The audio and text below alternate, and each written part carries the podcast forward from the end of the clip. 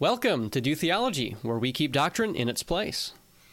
It can be argued that the redemptive historical hermeneutic has become the most popular method for interpreting the Bible today, especially in conservative Christian circles through the writings of reformed hermeneutics guys like Goldsworthy, Chapell, Greidanus, Johnson, and others.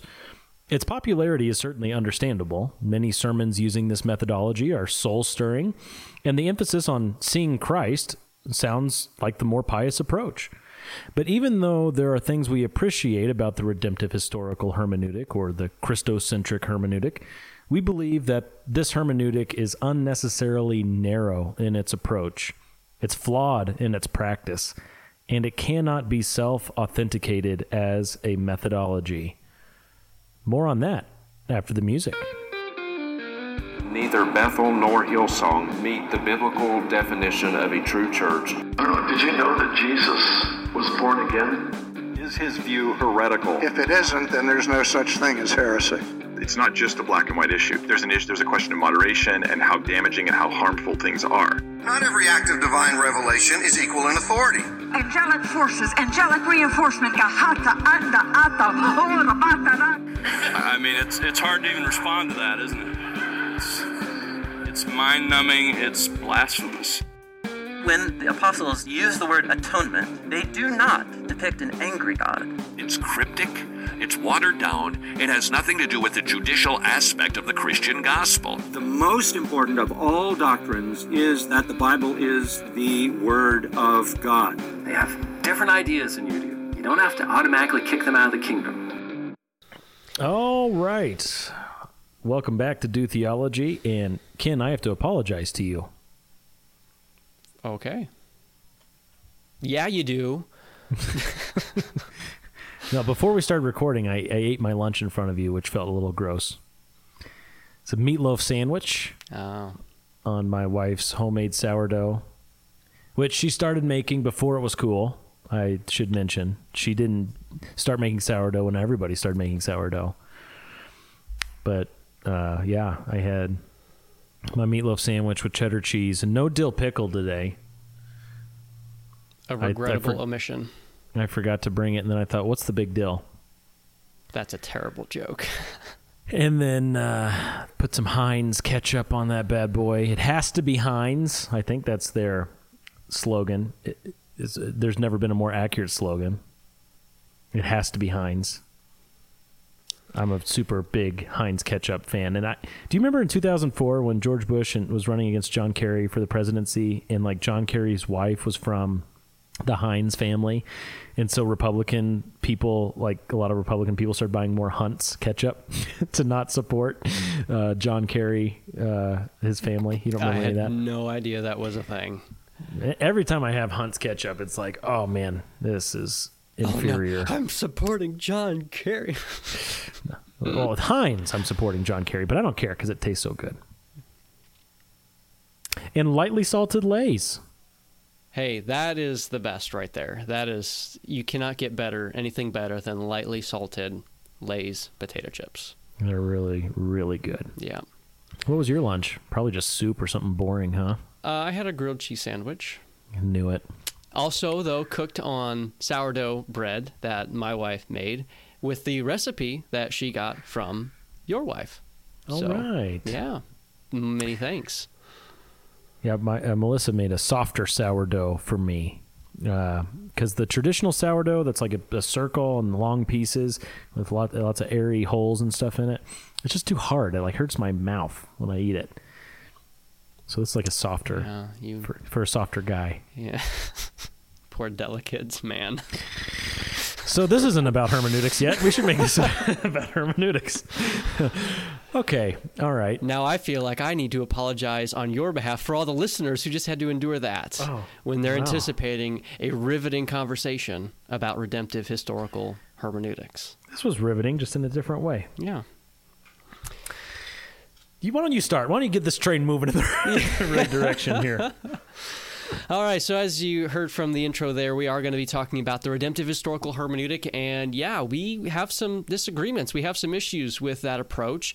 Uh, but before we get into what those things are in particular, we did want to just kind of present a bit of a, a positive presentation of, well, what is it that the redemptive historical approach teaches? Where are they coming from? And our goal is actually to present this as if we held to the system ourselves so that if someone listening uh, were to be of this to view things through this persuasion lens of this persuasion yeah um, that they could say, yes, that's exactly what I believe. That's exactly how I think we should approach the scriptures. And so that's our goal with that. Uh, we don't want to be building up a straw man for us to tear down. We want to we want to steel man the arguments and then still show that the grammatical, historical, contextual hermeneutic is superior.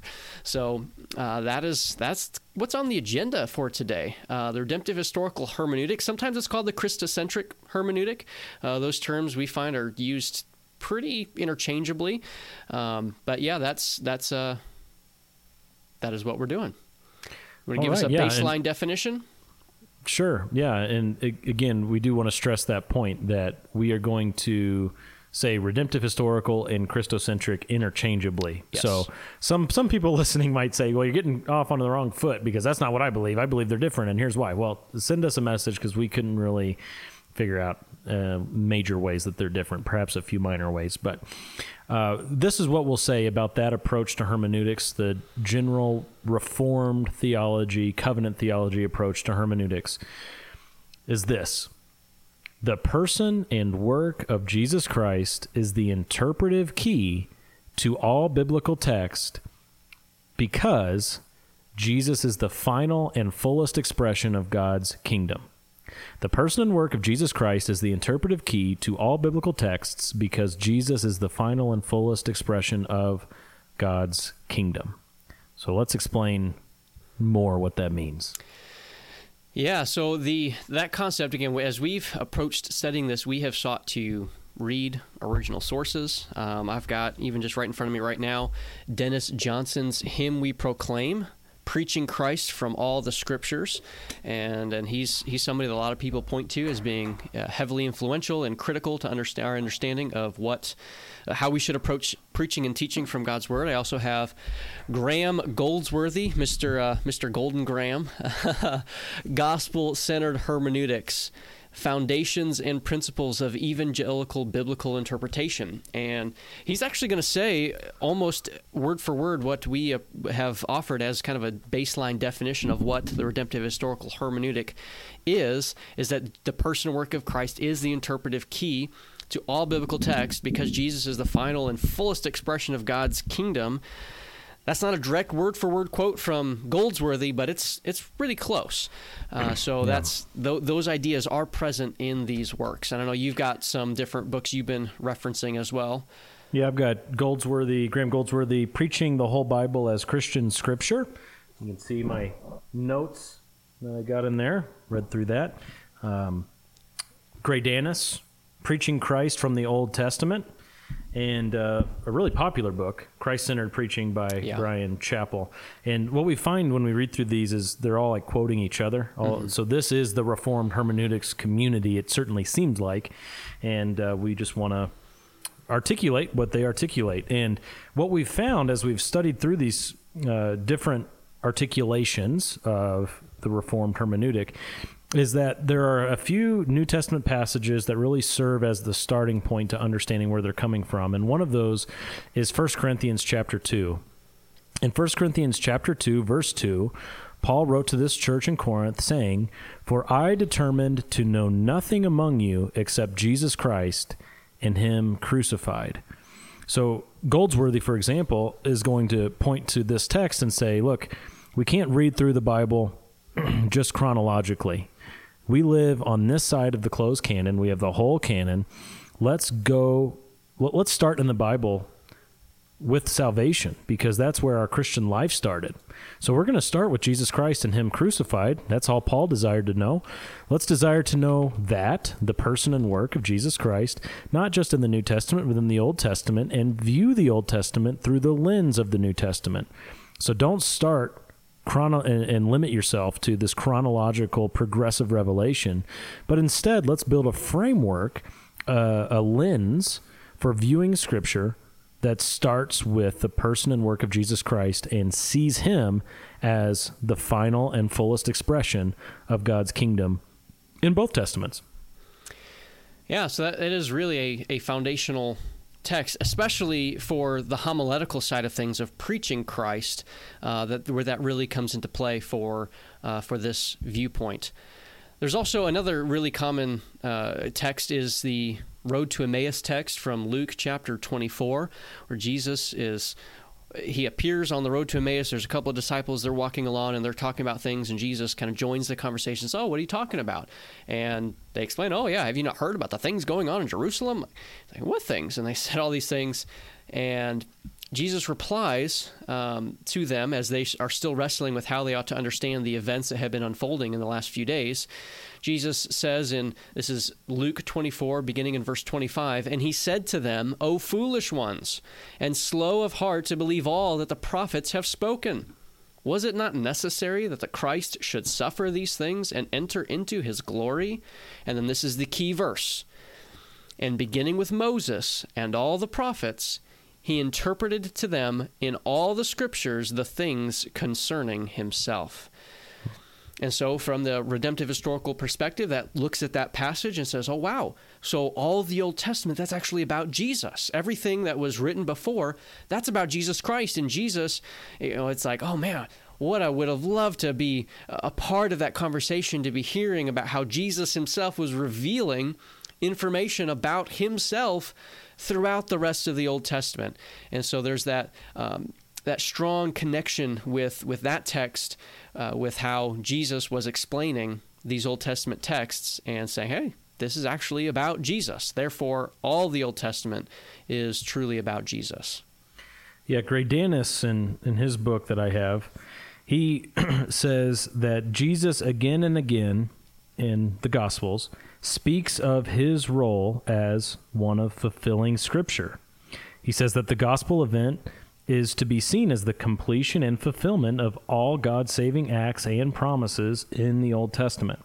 And he gives a footnote there with a bunch of uh, New Testament verses, gospel uh, verses from the Gospels, where Jesus says, like in Matthew three fifteen, uh, when he's getting baptized, permitted at this time for in this way it is fitting for us to fulfill mm-hmm. all righteousness. Matthew 5:17, do not think I came to abolish the law the, or the prophets. I did not come to abolish, but to fulfill. Uh, Matthew 26, 56, all this has taken place to fulfill the scriptures of the prophets. He uses fulfillment language all throughout the Gospels, quoting uh, Goldsworthy references Matthew, Mark, Luke, and John. And so he's saying, look, all this fulfillment language is showing us that Jesus is the fulfillment of the entire Old Testament. The person and work of Christ fulfills all of God's promises made in the Old Testament. It's all about him and his work. Yes. Central to all of this is also the theme of redemption. If everything is about Jesus, if it's all been pointing to Him this entire time, and what Jesus did on the cross is the work of redemption, sitting down and, and completing everything on the cross, it is finished, and uh, that is the then that is the overall theme. Right, everything's been pointing up to that. It begins all the way even back in the book of Genesis with the giving of the first gospel, and so when uh, God gives the promise to Adam and Eve in the garden about the seed that will crush the serpent's head that begins that theme of redemption that's going to be carried through. We'll see it throughout the rest of the Old Testament, even the book of Genesis. There's lots of uh, allusions to redemption and the concepts there. And then throughout the rest of the Old Testament, leading up to the point of Jesus Christ. And this reveals God's great plan of redemption for all mankind around the world in all ages through the person and work of Jesus Christ. And I think you've got another another quote regarding the concept of redemption. Yeah, uh, this is from Bryan Chapell's book, the Christ Centered Preaching book, where Bryan Chapell is quoting Sidney Greidanus, who is quoting Van Veer. No, Van't Veer. That's an interesting name. I don't know. I didn't read any of his original stuff, but um, Bryan Chapell says Sidney Greidanus states the implications that this organic view of Scripture holds for proper exposition of a text. And now he's going to quote Greidanus starting here. The unity of redemptive history implies the Christocentric nature of every historical text. Redemptive history is the history of Christ. He stands at its center, but center, not center. uh, my Midwest accent kicked in there. he he stands at its center, but no less at its beginning and end. Scripture discloses this theme, the scopus, its historiography, right at the beginning. Genesis 3:15, Van says, places all subsequent events in the light of the tremendous battle between Christ coming into the world and Satan, the ruler of this world, and places all events in the light of the complete victory which the seed of the woman shall attain. So very clearly the the theme of Jesus Christ and his redemptive work uh, that's the overarching theme of the whole Bible. That is the key to understanding all biblical texts. Yeah. So, and if I if I have this straight, so that was that was Jeremy Howard quoting Bryan Chapell, qu- quoting Greidanus, quoting some guy named Van Veer. Yeah, Van Veer. Van Veer. apostrophe T. Oh my, that's unprecedented. Yeah. That is quite the quite the chain. Anyway, sorry, get us off track a little bit there. But so that, that's the idea, though, that yeah, the redemption is the central theme. Uh, everything is re- read through that lens. There's redemptive history. The history of, of the world is is redemptive history, and thus Christ is the interpretive key. Therefore, to understand any text, New Testament or Old Testament, we've got to be viewing it through this lens. Since Jesus Christ is the perfect fulfillment of all things, when we read texts in the Old Testament, we ought to be reading them and viewing them in light of the person and work of Jesus Christ and trying to find and fit where Jesus fits into these Old Testament texts. Yep. That's it.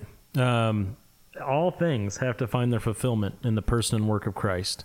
And all the promises, then, from this view, all the promises of the Old Covenant that were given before the coming of Christ are fulfilled among the new covenant people who have come to Christ. They are the true Israel.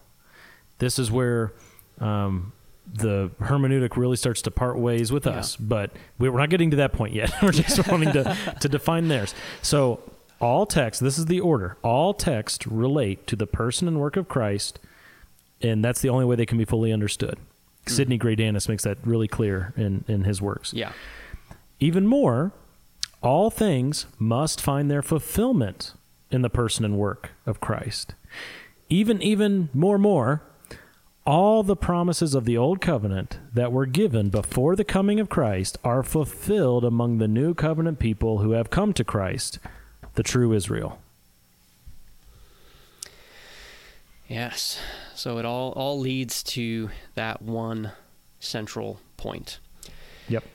Now, sometimes you know when uh, when people are might be trying to offer a little bit of pushback to, towards the system and asking questions about, oh, okay, is this really legitimate to be reading the Old Testament in this way, where um, you know, like the, the Old Testament really doesn't know anything about the New Testament church, right? Paul will even say that the New Testament church is a mystery in the New Testament, uh, and so there's there's lots of details and there's lots of things that are not really clear in the Old Testament. So, is it really legitimate for us to speak of there being this New Testament fulfillment of these Old Testament things when that doesn't seem to be present there in the Old Testament?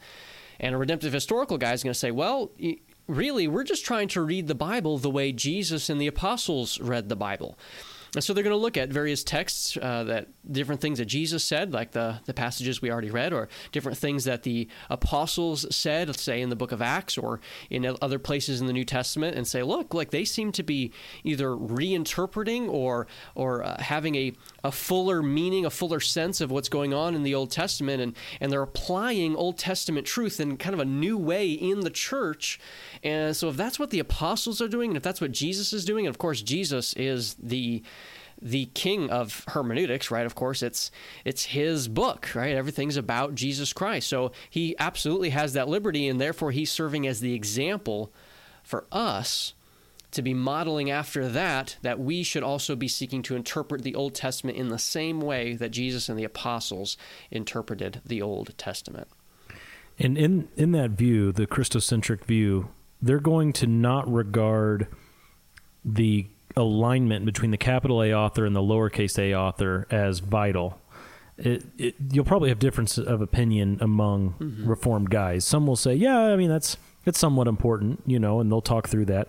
And then you'll probably find guys who say it's not important at all. What really matters is what the capital A author was intending to communicate, whether or not the human author understood. Yes. Whether or not Ezekiel fully understood what he was writing, uh, it doesn't matter. Uh, what matters is that Jesus has come he has fulfilled all things, and now we are to understand Ezekiel that way instead of getting into Ezekiel's sandals and understanding what he was trying to say before the coming of Christ we're not Jews. We are Christians. We need to re- re- read the Christian or read the Bible as Christian scripture. That's the main concern, whether or not there's an, a full alignment between capital A and lowercase a authors. And that's really a, a really important and good point. And the, we recognize that there is going to be a bit of a spectrum for how these principles are applied in the approach to actual Bible interpretation. Uh, just this last week, I was having a conversation with a gentleman who um, would say that the New Testament is actually showing us what the Old Testament authors, even the lowercase authors, meant the whole time. And so he's not saying, oh, there's no reinterpretation going on, there's no changing of meaning. He's, they're just revealing the actual meaning that they meant all along, but it was either unclear or it was veiled in the Old Testament. Now it is clarified in the New. Um, so again, and, and that's going to be different from how somebody else might approach it. So it's but but the general principles of what we've just laid out, we think is an accurate uh, summation of the redemptive historical approach to the scriptures. All right, couple things that we want to say before we get into our disagreements and, and talking about where we disagree. First is we want to say, reiterate really, because you heard this in previous episodes, that this is a valid hermeneutic. No, mm-hmm. we're obviously not saying it's the best. We're not even saying it's right, but we're saying it's valid. uh, so if you're a listener who embrace, embraces the redemptive historical or Christocentric hermeneutic, we want you to agree with what we're saying here as far as how we're articulating your view. If we've misarticulated the view, if we've said something that's wrong, just let us know. Reach out to us, uh, mm-hmm. uh, show at dotheology.com. Send us an email. Find us on Facebook. Um, we know that you'll likely disagree with our critiques as we get into that, but we don't want you uh, to think that we've built a straw man here that we're critiquing. We want to critique the real deal. Uh, but all that said, we recognize that this hermeneutical system is a valid one in that it upholds the presuppositions that the Bible is given to us from God. It's a divine book, and it's infallible, it's inerrant, um, and it has full authority. Okay, yes. so we, we recognize that um, you're you're living in that realm. We're not saying uh, these are enemies of the true church or anything like that. Uh, don't heretic. get that impression. Yeah, yeah. This isn't a matter of heresy, uh, but we, we, do believe it is a matter of stewardship of Bible interpretation, and so that's why we want to still critique it. But at the same time, we're recognizing it's a valid system. Yes, and also we as we're about to anticipate, you know, going through some items and points that we do disagree with and think there are some shortfallings in this methodology, we first want to say that there's there's some things that we think are good and helpful and appreciate about this approach and um, and how it, it, has helped shape I think just the conversations and, and, and help us think through some of these things better. Uh, I really really appreciate that this system seeks to exalt Christ. Christ is worthy to be exalted, right? Christ is worthy to be praised. He is our life, right? That is what Scripture tells us. And so uh, that is a good thing to be exalting Christ. Um, as we're going to get into, it's just we want to exalt him everywhere that he is, and uh, we want to recognize the fullness of how God has revealed himself. Um, but we do appreciate and and yeah, just appreciate the fact that they do exalt Christ. And the also, if you take this approach, um, you will most likely be avoiding a purely moral or behavioralistic approach to preaching and teaching. Yes. Yeah, that's something that comes up a lot. Uh, the uh, the reason why many people end up in this camp of reformed hermeneutics is because they were worn out by moralistic teaching, where you, you teach from the Old Testament or um, especially the Old Testament, but it could be either. And all you take away is, oh, I should just stop this certain behavior and try to live this certain behavior. And for this approach to hermeneutics to say, actually, there's there's theological stuff to unpack there, uh, not just this uh, live this way, don't live that way approach. That's really important, and we can appreciate that for sure. Absolutely, and and we also want to say that we re- appreciate how this system seeks to find the harmony of Scripture. Right, I, I really do think that this is part of the goal of seeking and trying to understand how Scripture has unfolded. Uh, the overall themes and the emphasis of this is seeking to say, okay, what what is the harmony that exists here between we've got the Old Testament, we've got the New Testament, we've got Jesus Christ, the fulfillment of the things in the Old Testament. I appreciate that it that the redemptive historical approach, the Christocentric approach, is seeking to bring about a harmony of the scriptures and viewing them as one unit, as one book that has been given to us, and see the harmony through that. I think that it's that is good. I think it's it's a challenging task, and I appreciate that this effort uh, to try to bring to see that harmony and consistency through the scriptures. So let's get into our critiques. Yeah.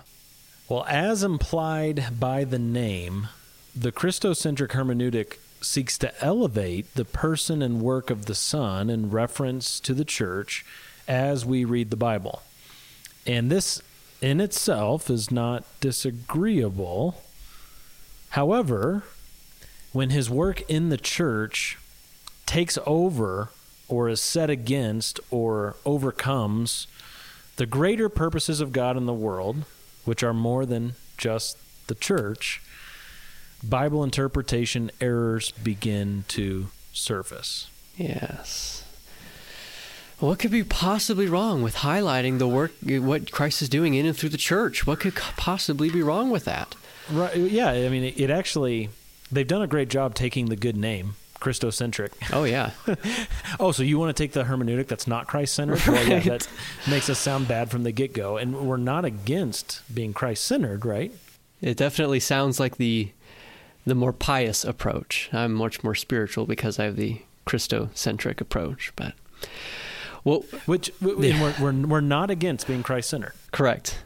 But what we are going to say is our argument, though, is that a full Christology, a, a, full and true Christocentricity, is going to embrace everything about who Jesus is and what he has done. He is the Messiah, right? Jesus Christ, Jesus the Messiah. Well, he's the Jewish Messiah. So everything he is for the church, yes, absolutely. Praise God. We embrace that.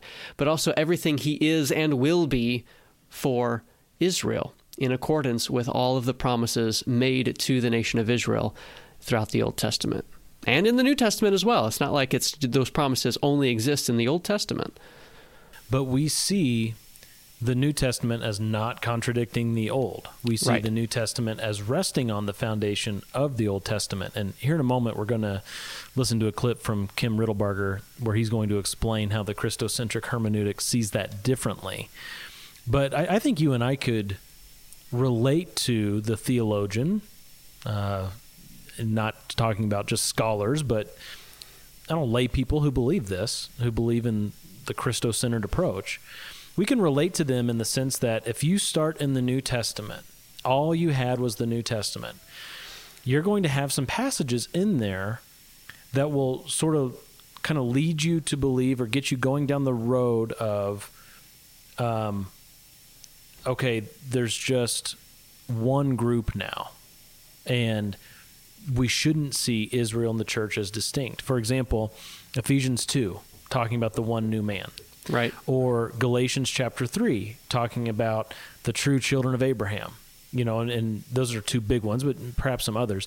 You can look at those and think, again, if you are just in the New Testament, and think, okay, well, it seems like there is no distinction between the church and Israel at all. Um, and it, it, I'm not saying that those are are clearly teaching that at all, but if that's all you had, you could start thinking that way. However, if you start with the foundation of the New Testament, which is the Old Testament, and you recognize all that's been promised to Israel that will come to pass through the Messiah, not apart from the Messiah, but through the Messiah, through Jesus Christ, you realize mm-hmm. these things that are going to come to pass through him, And then you read your New Testament and you see, okay, there are some similarities. There are some things that the Gentile, believing Gentiles share in, but it's not all things. You're going to have a fuller picture of, like you said, a, a full Christology of what Christ is doing in the church and in Israel in their future that will include a lot of similarities, but will also include some distinctions. And so that's really, I think, the, a big difference between uh, our approach and the more reformed approach is that we are going from the Old Testament into the New, considering things progressively as God revealed them. They're building on one another, never contradicting, never contradicting each other. And in the Old Testament, there are some things that aren't resolved by yeah. the institution of the church that will be resolved in the future messianic kingdom that was promised uh, to the Jews in the Old Testament. And what we also have to recognize and embrace is the reality that there are scores of prophecies and promises that have already been fulfilled in the person and work of Jesus Christ.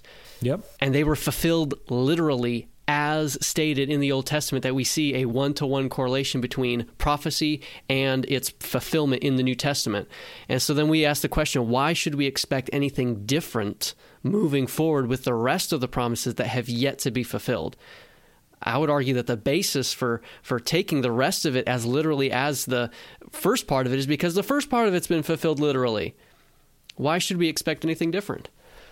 Yeah, and going back to how we defined this hermeneutic, the redemptive historical or the or the Christocentric hermeneutic, they're saying that all text must relate to the person and work of Christ in order to be fully understood. And then they make the connection all things must find their fulfillment in the person and work of Christ. And then they make the connection all the promises of the old covenant that were given before the coming of Christ are fulfilled among the new covenant people who have come to Christ here and now in the church, and they are the true Israel. And those are some theological connections where maybe on the first one or the first two, it's like, okay, yeah, I can agree. But then definitely as you get to those latter connections, it's like, I can't agree with that because we don't see the Bible teaching that. Uh, when we elevate one person of the Trinity and his work over the other persons of the Trinity and their work, it will affect the way we read the Bible. And so when you elevate the work of Christ and building his church over and against perhaps the greater things that God's doing in the world and I say greater not qualitatively but quantitatively that there are there's a greater picture with more things happening um, that's going to affect the way you understand the Old Testament and in this Riddlebarger clip we're going to listen to he sets it up as look I've got uh, Riddlebarger saying of himself I have a Christ centered hermeneutic and people like Ken and Jeremy, they've got a an Israel centered hermeneutic. And we're looking at it and saying, is it that's not really the case. We don't put Israel at the center of our hermeneutic. We're looking at the promises of God, not limiting them to their fulfillment in the church alone. We're seeing what God is doing in the greater picture.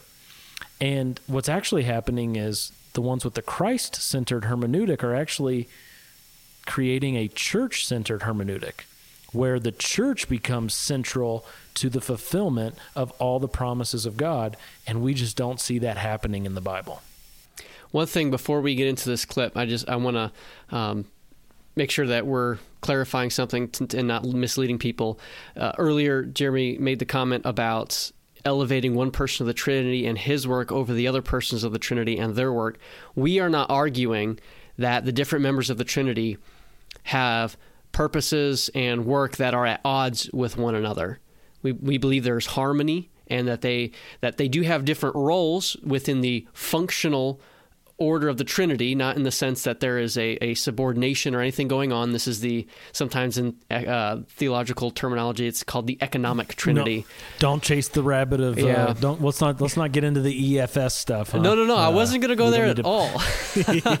I was just the the reference of the economic Trinity, the different yeah. roles that the different individuals of the Trinity have. But we're not saying that those roles are at odds with one another. They work in harmony with one another. But we are saying that we think that at times the redemptive historical approach, the Christocentric approach, can look at one of those members of the Trinity and, and focus almost exclusively on that to the detriment of the full picture of what's going on with the roles, the harmonious roles that exist between the other members of the Trinity as well. And even limiting the scope of the work of Christ because uh, to me, and, and and again, write into us and help help me learn. If if this is if I'm saying something that's wrong, you're listening to this and you have a Christocentric hermeneutic, write in and tell me clarify this for me. But it really does seem to me that the work of Christ is being limited to the church, mm-hmm. and we're saying there's more to the work of Christ than the church. Yeah. We're not saying right now there there are two peoples of God or that if you're born a Jew, you're saved, or that in the future there's going to be two different, uh, you know, peoples of God in the eternal state existing side by side, Israel and the church. We're not saying those things. We're just saying the church hasn't always existed. Christ said, "I will build my church." Yep. In the, when he was alive on the earth, he was talking about in the future he was going to build his church. There were people bes- that were saved before that.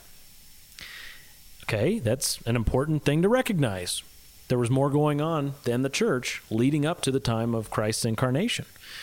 And we look to the future and we see that the Bible's teaching that in the future there will be more going on than just the church. And so we want to be careful about limiting the scope of work to just Christ building a church. That's where all the fulfillment of everything is found is in the church. And then therefore we're going to elevate that one aspect of his work over mm-hmm. everything else is going to overshadow everything else. And nothing else can be considered other than Jesus' church being right. the fulfillment of all things. And so that's why we're saying this is more like a church centered hermeneutic right. rather than a Christocentric hermeneutic. So, yep. okay. Gonna play that clip? Mr. Kim Riddlebarger. Oh, well, real, real quick, Ken. Um, Kim Riddlebarger. Why are we playing this clip from him? Who's this guy? Why should why should people care? Kim Riddlebarger is a I don't know if he's a super well known theologian, but he wrote a pretty uh, extensive book dealing with uh, amillennialism, making a case for amillennialism. Honestly, it's I think it's a pretty decent book. If you want a kind of layman's level approach, like a what is amillennialism, it's a good book. I've read it. It's I think it's helpful for understanding the posi- position. He taught at his church what is amillennialism and teaching through uh, that. In fact, this what we're about to play is is from that series. So uh, Riddlebarger is I don't know generally considered to be someone who kind of knows what he's talking about in these uh, in this field of of uh, whatever word is on the tip of my tongue that I it's not eschatology. Eschatology. There. oh man well, yeah, uh, I don't know how many lessons are in this Amillennialism 101 series. There's a playlist on YouTube, and this is Interpreting Bible Prophecy Part 1. That's the title of, of this session. And he definitely talks about his time as a dispensationalist, being um, transitioning into the amillennialist position. He talks about that a lot in the lessons I've listened to. I've, I've not listened to all of them. But uh, we're going to play this clip where he's uh, kind of summing up some hermeneutical principles from the amillennialist standpoint. And so he's going to start off by saying third. We're not playing first and second. We're jumping in and saying, okay, here he is in the middle of his list. And this is a really pertinent point that we're going to critique afterwards. So here's about three minutes of Kim Riddlebarger. That's why it is so important to allow that the Old Testament writers predicted things in terms of their own period of time. And it's not until Christ comes and redemptive history continues to unfold, that they could possibly understand what fulfillment would actually entail. And then third, it's a basic hermeneutical point that we're always to interpret such Old Testament figures in light of their New Testament significance. Um, if we don't do that, we end up reading the Bible through an Israel-centered hermeneutic, as our dispensational friends insist. We're standing in the Old Testament, looking ahead, and telling the New Testament what it has to say, as opposed to seeing Christ coming and looking back and telling us what those prophecies meant all along. Uh, can give you, a, I think, a real simple and helpful illustration. If we were to turn off the lights in this room and walk around, we'd bump into everything because we couldn't see it. If we turn the light on, all of a sudden the room, the layout of the room would make sense to us because we could see what was here. That's exactly the relation of the Old Testament to the New. The Old Testament, everything's in place. It's just that without the light of Christ, we can't really make sense of it. When Christ comes, it's not as though everything changes. It's though now we've got the light to make sense of it. And that's all we're arguing. The light of Christ tells us what the Old Testament actually meant. And so Gaffin, I think, is helpful here when he reminds us, look, the New Testament should be allowed to explain the Old. Quoting Gaffin. is the New Testament to be allowed to interpret the Old as the best, most reliable interpretive tradition in the history of the church, and certainly the Reformed tradition has always insisted? Does the New Testament as a whole, as the God-breathed record of the eschatological endpoint of history of special revelation provide the controlling vantage point for properly understanding the entire Old Testament, including its prophecies? Or alternatively, will the Old Testament become the hermeneutical fulcrum? We say New Testament, dispensationalists say Old Testament. And that is the point of contention, and that is what you have to decide. Now, you know, Gaffin's comment sounds self-evident, but that's not always the case. Certainly not with dispensationalists. We argue that the New Testament provides the controlling interpretation of the Old Testament. And so when Ryrie says, look, if you don't interpret the Bible literally, you have no external controls, you can make any passage a wax nose and twist it to mean whatever you want. We've said all along, no, no, no, no, no. The New Testament tells us what the Old Testament means. This isn't twisting the text. We're allowing Jesus and the apostles to tell us what those passages meant. And so the interpreter of the Old Testament is then uh, to look at how the New Testament writers treat these same themes.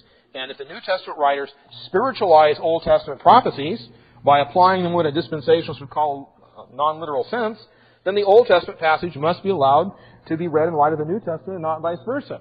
And so the irony here is, since dispensationalists don't do that, they're not taking the Bible literally because they don't allow Jesus and the apostles to tell us what the Old Testament means. Is it not the literal interpretation of Scripture to let the apostles tell us what the Old Testament's about? All right. So um, I hope playing that was helpful for the listener to see how things are explained differently by someone in that camp than they would be by us. I counted no less than five times, I think it's closer to seven or eight times, where Riddlebarger is saying that the New Testament tells us what the Old Testament means. And what that means is that without the New Testament, you cannot understand the meaning of the Old Testament. And that's incredibly problematic. Um, but but what Riddlebarger is saying is like, you know, this is reading between the lines a little bit. This is my summary uh, of things. This isn't a direct quote from him. But once we get into the New Testament and the church is being built, we have the fulfillment of these things in the Old Testament that give us the true meaning of these things in the Old Testament. The person and work of Christ leading to the building of his church provide us with the meaning of what was written before. Therefore, without the person and work of Christ and without his building of his church, we are left looking at the Old Testament passages in a meaningless fashion. And there's so many problems with that that it's almost hard to even know where to begin. On just on face level, does it seem like the Old Testament audience was confused about the meaning of the Old Testament? No, they didn't think so. they thought it was perfectly plain and perfectly clear and understandable, and they knew what was what. Certainly, and, and let's go ahead. Well, let's use the specific example just so we're clear, so the listener's not wondering like like what. I mean, the specific example would be a future back in their land with uh, surrounded by other nations, yet existing in peace. Uh, the cities being rebuilt, enjoying their Messiah. Right? Yeah. Well, I mean, uh, Daniel when he was in captivity, when the time of the captivity was going to come to an end, he saw the literal prophecy and how it was given in a, in the previous pre-exilic prophets as they were going into captivity saw it was going to be 70 years from Jeremiah and he read that and he thought oh okay we're coming to the end of 70 years and so he spent time in prayer in anticipation for the people going back into the land. When the people came back into the land they were being taught from the word of God. This is Nehemiah chapter 8 verse 8 it says they read from the book from the law of God clearly and they gave the sense so that the people understood the reading The people understood what it was that the law of God was saying, and they understood what the scriptures taught. But how could that be since Jesus had not yet come to fulfill the law? That's the thing. That the the uh, the redemptive historical approach, the Christocentric approach, has to say, well, they thought they understood it, but they didn't really, because yeah. it's really about Jesus. And we we recognize First Peter one verses ten through twelve. They did not understand the person and time right. of which they were writing. They didn't understand those things. But we say that that's not meaning. That's significance or whatever other type of word you want to put to it. It's not like they didn't understand what they were writing. They didn't understand the things that God had not revealed to them. Right. God did not reveal uh, what the person would look like, when exactly, at what time the person would come. Uh, they just didn't know what they didn't know, but they did know what was revealed to them, and that's you know going kind of going back to Deuteronomy twenty nine twenty nine. Uh, right. The things that have not been revealed, that, that's mysteries, that's for God, that's for Yahweh alone. But what has been revealed is for us and for our children. That's right. So it's uh yeah, to, to say that we can't make sense of the Old Testament without the light of the New Testament, I think stretches beyond i mean it, stretches several new testament texts that they would appeal to. Like you mentioned that first peter passage uh, that's the passage that the that the redemptive historical would appeal to to say hey look they didn't understand what was going on in the new testament. That's why we needed the new testament. But that's not what the text actually says in first peter. It it says they didn't know specifically who the exact person of jesus christ was but that doesn't mean that they didn't understand that they were looking for the Messiah and they didn't understand what the Messiah was going to do. Yeah, Riddlebarger uses that illustration of a dark room. So that's that's what he's saying. Without the church and without the person and work of Christ that start that began with his incarnation, what you have are a bunch of prophets who are just sitting around in a dark room and they don't know where anything is or what anything means. it requires in his presentation, it requires the incarnation of the Son of God and his building of his church to provide fulfillment of all things. That's the light that then lets us see what's going on in the room. And we just don't see that presentation in Scripture. In fact, we see God speaking clearly in every age, in every dispensation. God speaks clearly to the creatures made in his image where they can understand what is being communicated. And to say that God spoke in a non clear way is to put something on God that the Bible doesn't. God doesn't put that on himself. That's creating some sort of a category in Revelation where God is speaking uh, in such a way where the meaning is hidden. Now, now we recognize there are types and shadows that God provides those types mm-hmm. of things um, in His great plan. But to say that all those prophecies in the Old Testament weren't clear. Now we're talking about something that's categorically different than yes. types and shadows. Yes. Yeah, and and to say also um, one of the other comments that he made about you know the New Testament being the controlling interpretation, I think he, he it just completely disregards the principle of progressive revelation that the as as uh, there's more revelation that is given, yes, we we understand more of the picture. Like we embrace that reality that okay, yeah, there are some things that were revealed in an incomplete way in the Old Testament, and it's completed with some of the with the information and the revelation given in the New Testament. But they're not at odds with one another. It's progressive revelation, not reinterpretation and correction or uh, um, I don't know what the right word is, but it's it's not changing any meaning of the Old Testament text. It builds upon itself and it's it exists in harmony with each other. Yeah, like like many other reformed theologians, what I hear Riddlebarger doing is assuming a discontinuity between the testaments. Yep. And so you, so you're looking at the New Testament and Jesus coming, building his church and saying, "Okay, this theology is different than the Old Testament theology." Because in the Old Testament they're expecting Israel to be restored, the Messiah is going to come, you know, kill the Romans, establish his kingdom, etc. Well, that's not what he did in his first advent. And so, we see what is happening and say, well, this must be the truth because that's what's happening now.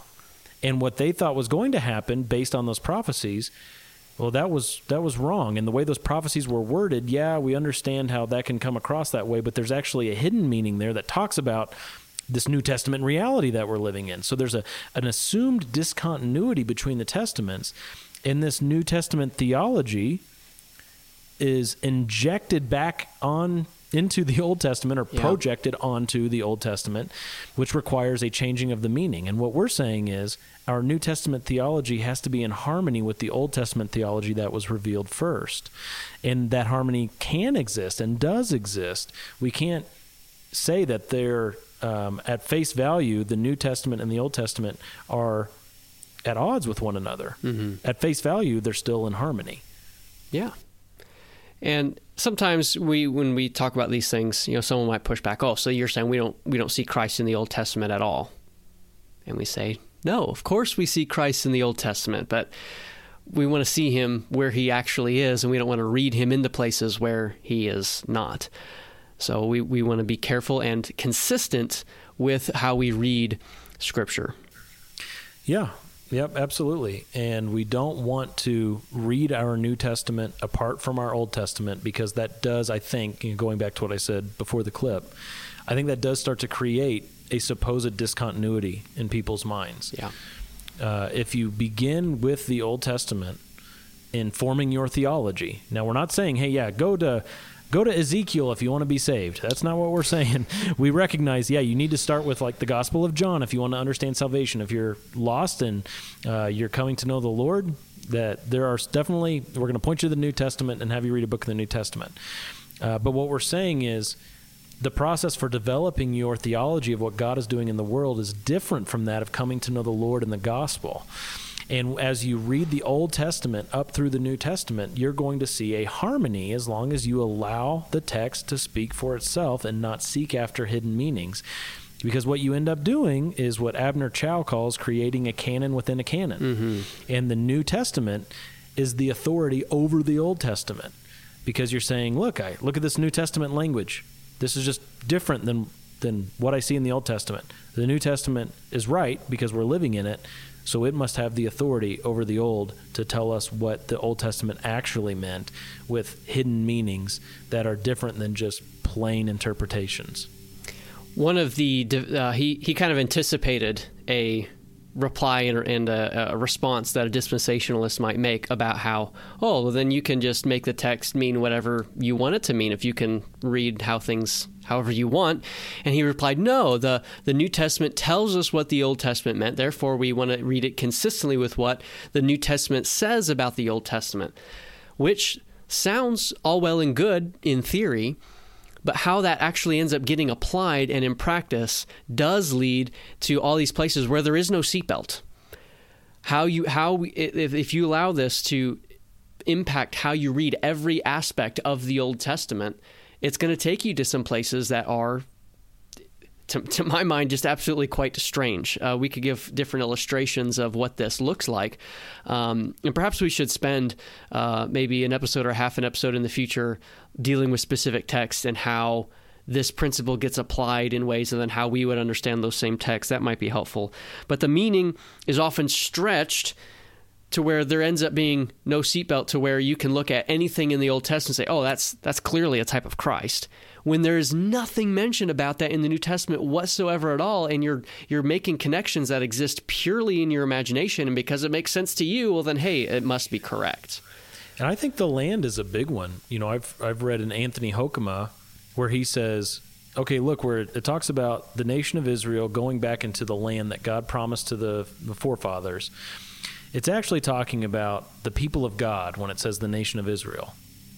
Generally, the people of God. And when it talks about the land, it's not talking about the specific land. It's talking about generally the destiny of the people of God, which is a place of peace and safety because they're in the presence of God. The New Testament does not approach that type of allegorical interpretation uh, or spiritualizing of those texts. That is something that man is doing on his own to look for a hidden meaning, to be more consistent with his theology or something. There's Song a of motivation. Yeah, yeah, the Song of Solomon is another another place where people get a little little strange, and so yeah, where where is the cutoff for that? I don't see a place where you can reasonably cut a person off.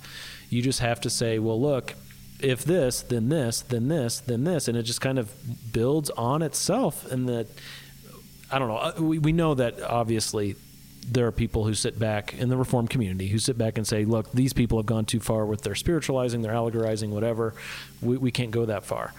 But our question to you is why not?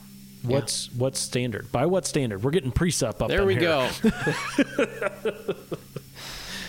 so so go ahead. We see okay, it's this redemptive historical approach. It's it's overly narrow in its approach, right? We we're calling it kind of a more church-centered hermeneutic rather than broadly a Christocentric hermeneutic. We think it's flawed in its practice. It actually doesn't. Uh, how you actually apply those principles, it gets it leads to st- some strange places, and it flows out of incredibly subjective. very subjective methodology. Um, finally, the last thing we want to talk about in this episode, there's more to come. There's a there's a foreshadowing for you, but there's more to come. Uh, but just for this episode, we also think it is self defeating in its starting place. It cannot be self authenticated. I don't believe that you can use the redemptive historical hermeneutic to arrive at a redemptive historical hermeneutic. So, how do people arrive there, Ken? I think they have to misuse what they think is actually a grammatical historical hermeneutic in order to arrive at the redemptive historical hermeneutic. There's a, several key passages that we referenced when we were talking and defining about what the redemptive historical hermeneutic is and how they, they conclude what they conclude. Passages like the Road to Emmaus passage from Luke 24 about how Jesus he was on the road and he explained to the uh, apostles there or the disciples there everything in the Old Testament that was written about himself. And so the conclusion is, oh, everything in the Old Testament is about himself. Yeah, the the Christocentric guy will say, "Yeah, look, Jesus used a Christocentric hermeneutic. He Right. was looking at the Old Testament and said, all of this is about me." So, he's employing a Christocentric hermeneutic, right, Ken? But if we read that text, is that what the text actually says? Emphasizing the grammar part of the uh, grammatical, historical, contextual right. hermeneutic. What, what what do we see if we're paying attention to grammar? And beginning with Moses and all the prophets, he interpreted to them in all the scriptures the things concerning himself. Jesus revealed everything that was actually about himself. He talked about the things that all were actually about himself. But this, to say that this text means that everything in the entire Old Testament is exactly about him, is stretching the meaning of Luke 24 beyond what it is actually saying. Hmm. Yes, it's it's not exegeting that verse very carefully to say, "Oh, the things concerning himself means everything is concerning himself." Right. That's that's just not what it says. What about the uh, the First Corinthians two two passage? We talked about that one. Yeah. Where Paul said, "You know, I desired to know nothing among you except Christ and Him crucified." The Christocentric guys are going to say, "Look, Paul taught with a Christocentric hermeneutic. He desired to know nothing among them except for the person and work of Christ and even the building up of his church. That's what Paul is saying there. Therefore, he probably, when he taught, uh, they wouldn't say probably, when he taught, he related all of those teachings to the person of Christ, his work on the cross, and his building of his church. So it's a Christocentric approach, right? Right, and it almost sounds like they're using a grammatical historical approach to arrive at that because they're reading that text and, and trying to say that this is what it says at face value. Again, I think this is a misuse of the grammatical historical approach because Paul is saying in that text, I'm going to read at the first, uh, 1 Corinthians 2 1. And when I came to you, brothers, I did not come proclaiming to you the testimony of God with lofty speech or wisdom, for I decided to know nothing among you except Jesus Christ and Him crucified. And I was with you in weakness and in fear and much trembling, and my speech and my message were not pl- in plausible words of wisdom, but in demonstration of the Spirit and of power, so that your faith might not rest in the wisdom of men, but in the power of God. Paul is speaking about how he approached the Corinthians, about how he taught them, about how he evangelized them, and what manner of life he lived when he was amongst them. He was not saying He's talking that. about Go ahead. his character. Yeah. He's defending himself as he as he proclaims there and so that the the faith might rest not in the wisdom of men but in the power of God. He's proclaiming Christ to, to them, but he is not saying that this is literally all that he ever ever talked about. And we referenced Abner Chou earlier, but he has another lecture in which he talks about this pa- passage and he makes it clear. He's like, yeah, you, what else does Paul act, talk about in the book of First Corinthians? Is he just expounding upon the crucifixion of Christ throughout the entire book of First Corinthians? Nope. You're right. He's not. Yeah, he. Yeah, if you take this um, literally, as it seems like the Christocentric guys are committed to doing, like uh, woodenly, literally, Mhm. then you arrive at the conclusion that Paul never talked to the Corinthians about the resurrection. Except he did. Except he did. Right. 14 chapters Uh, later, yeah, right? There- he talked to yeah. him uh, in this very letter about the resurrection, and he uh, talks to them in the letter by saying, or he says in this letter to them, that he makes known to them the gospel that he preached to them, which they also received. And he says, I delivered to you, past tense, as of first importance, what I also received that Christ died for our sins according to the Scriptures, and that he was buried, and that he was raised on the third day according to the Scriptures. So, Paul, And that in he was past, Yeah. in, in the past, when he was with them before, he talked to them not just about Christ and him crucified, but also the resurrection, the Yeah. burial, all sorts of stuff. Uh, yeah, there's no reason to take this verse woodenly and to apply it to Bible interpretation methods of how the New Testament uses the Old Testament.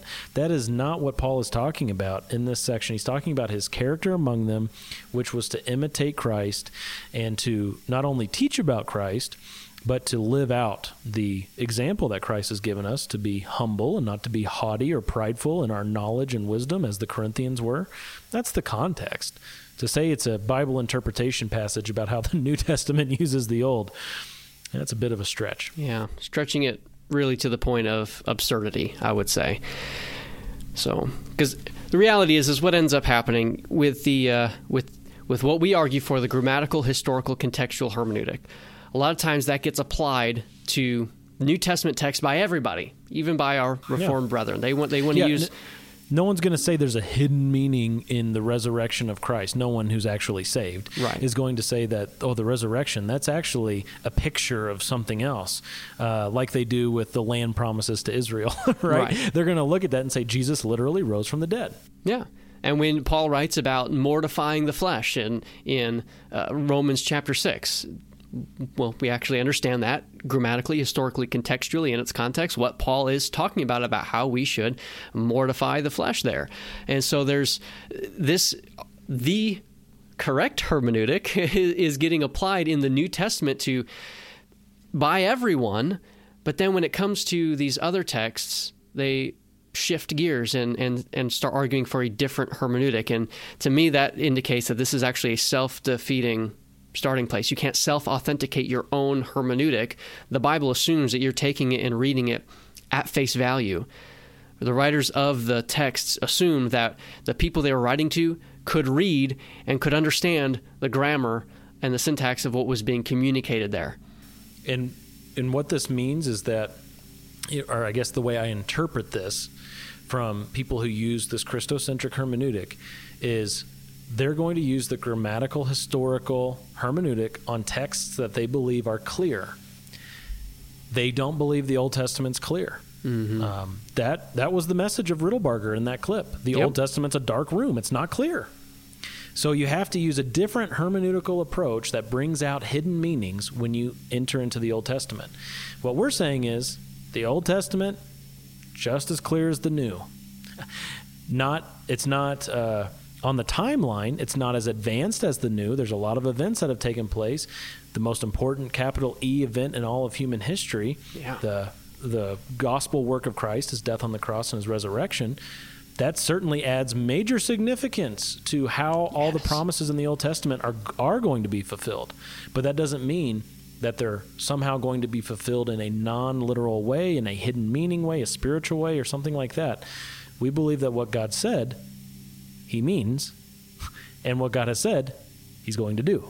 Amen. Amen. Send So us there we have emails. Yeah. if I could break it down percentage wise, or if you could break it down percentage wise, I'd be curious to know what percentage of where people are coming from who listen to our podcast. That would just be fascinating to hear. So if you just want to respond to us, just even you don't even have to interact with any of our material if you don't want to, but just let us know, hey, this is where I'm coming from. I listen to your show and here's here's my approach to things. I'd just be curious to hear about that. And if this has challenged you in any way, let us know about that. And if there's something you disagree with, we particularly want to hear about that because we believe that having that conversation about hearing, okay, we, maybe we weren't uh, as clear on one thing, or maybe we are, are misrepresenting something in another way, the communication with you, the listener, is only going to make our articulation of these these things better, and it's only going to make our interaction with one another better. So reach out to us. Show at dotheology.com, facebook.com slash dotheology. Leave a comment on the YouTube video. Send us a tweet. However you want to reach out to us, we would love to hear from you. And until next time, do theology. That one was over an hour, huh? That's gonna be the hour.